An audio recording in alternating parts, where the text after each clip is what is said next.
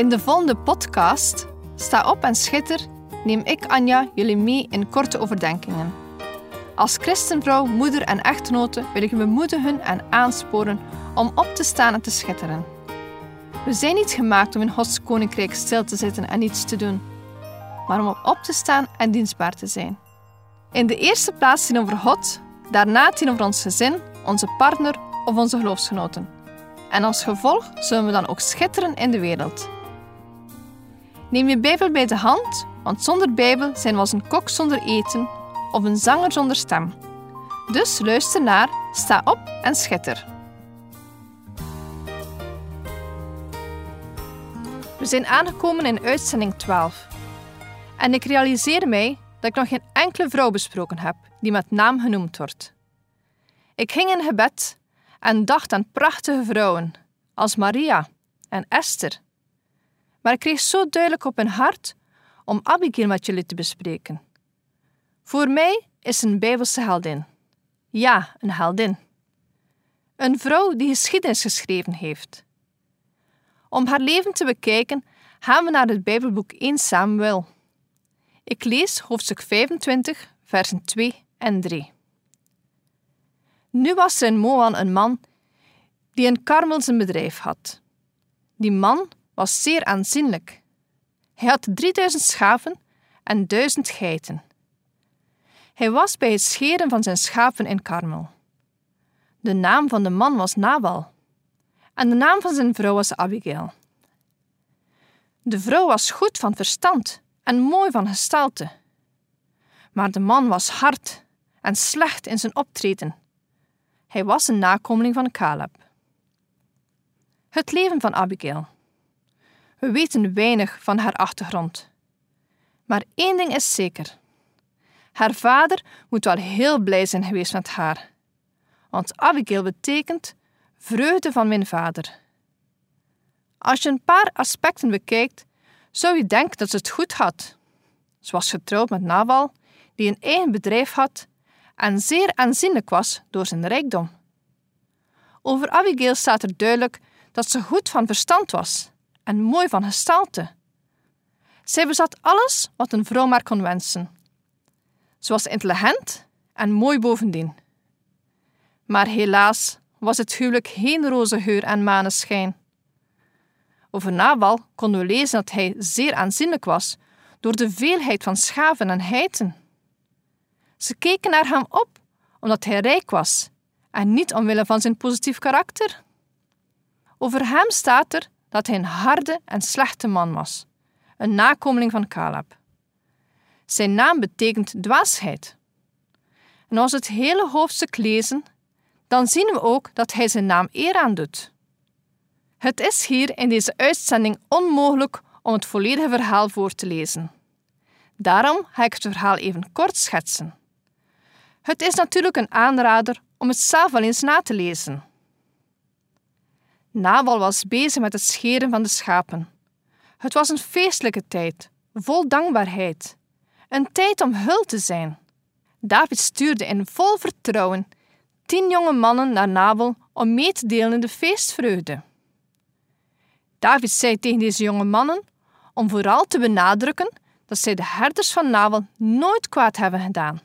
Integendeel, ze hebben de kuddes van Nabal altijd beschermd en hebben daar nooit verloningen voor gevraagd. Het delen in de feestvreugde en het vragen van deze gunst was zeer normaal in die tijd. Nabal reageerde niet positief en stuurde de mannen op de meest botte manier met lege handen weg. Hij deed zelfs de moeite niet om hun verhaal na te vragen aan zijn knechten. David hoorde wat er gebeurde en ging samen met 400 van zijn mannen op weg om wraak te nemen op het huisgezin van Nabal. Een van Nabals knechten informeerde Abigail over wat er gebeurd is en wat Davids bedoelingen zijn bij zijn aankomst. Abigail, haar reactie, staat in schril contrast met die van haar man. Ze wist wie David was en wie hij diende. Zonder aarzeling en zonder het haar man te vertellen, verzamelde Abigail voedselvoorraden en laadde ze op de ezel. Toen Abigail David zag, viel ze aan zijn voeten en hield ze het meest nederige, oprechte pleidooi om het huishouden van haar man te sparen. Ze herinnerde David eraan dat zijn leven in de handen van God is. Zijn vijanden zouden worden vernietigd vanwege Gods gerechtigheid en zijn eigen huis zou stand houden. Door Abigail's nederige reactie zag David dat hij op het punt stond om een grote fout te maken. David luisterde naar Abigail's wijze woorden.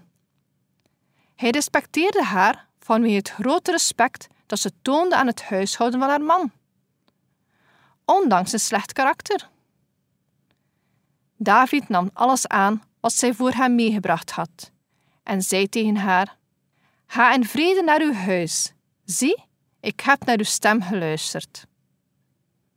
Toen Abigail terug thuis was, zag ze hoe vrolijk Nabel was door dronkenschap. Daarom vertelde ze hem tot het morgenlicht geen woord van wat er gebeurd was. S'morgens, toen Nabal weer nuchter was, vertelde Abigail wat ze gedaan had. Nabal, zijn hart werd als steen. Na ongeveer tien dagen gebeurde het dat God Nabal zo trof dat hij stierf. Toen David hoorde dat Nabal dood was, zei hij: Gezegend zij de Heere die het voor mij opgenomen heeft, vanwege mijn smaad van de hand van Nabal, en zijn dienaar weerhouden heeft van het kwade, en dat de Heere het kwaad van Nabal op diens hoofd heeft doen terugkeren. En David stuurde boden erop uit en nam Abigail als zijn vrouw. Wat een bijzonder verhaal over een bewonderenswaardige vrouw.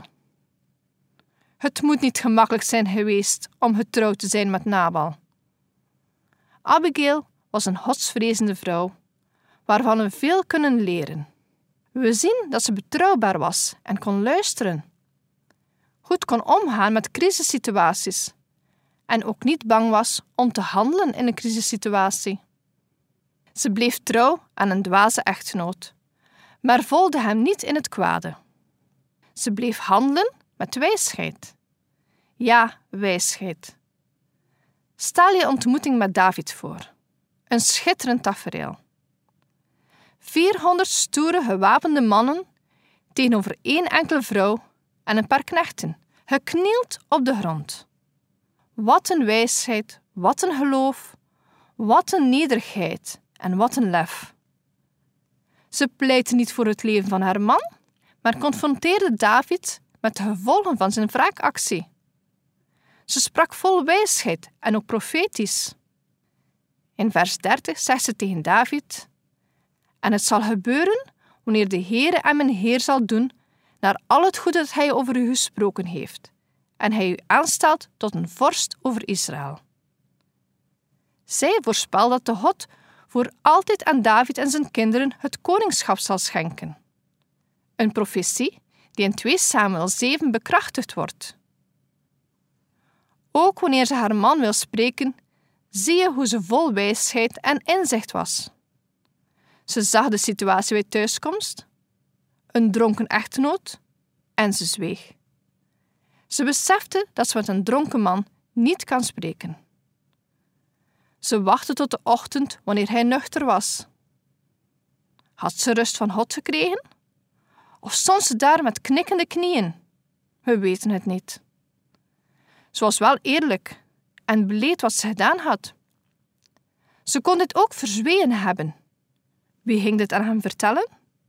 Niemand, denk ik, want ze weten hoe nors hij kon zijn. Op alle vlak zien we dat Abigail juist handelde, zoals God het wil. Haar huwelijk zal niet gemakkelijk zijn geweest, en misschien herken je er wel in. Helaas ken ik ook vrouwen die zich in een soortgelijke situatie bevinden. Ze zijn getrouwd met mannen die dwaze keuzes maken. Sommige vrouwen lijden hieronder. Bij Abigail lezen we hier niets over. Ze bleef stand houden en trouw op de plek waar haar man tekortschoot. Ze ging niet mee in zijn dwaasheid en kreeg dan ook de nodige herkenning van de knechten die hulp bij haar zochten. Ook in de Bijbel krijgt ze de eer om vernoemd te worden. God zegende en bewaarde haar zelfs na de dood van Nabel door het huwelijk met David. We mogen weten dat God zorgt voor vrouwen die zich tot Hem wenden. In de christelijke hulpverlening is het niet gemakkelijk om met het onderwerp om te gaan. Wat moet een wijze christelijke vrouw doen als ze zich in deze situatie bevindt en getrouwd is met een man als Naval? Ik denk, richt je tot God in gebed voor wijsheid en leiding. Blijf bidden voor je man, ongeacht zijn gedrag. Zoek een wijze, godsvrezende vrouw op voor advies en bemoediging.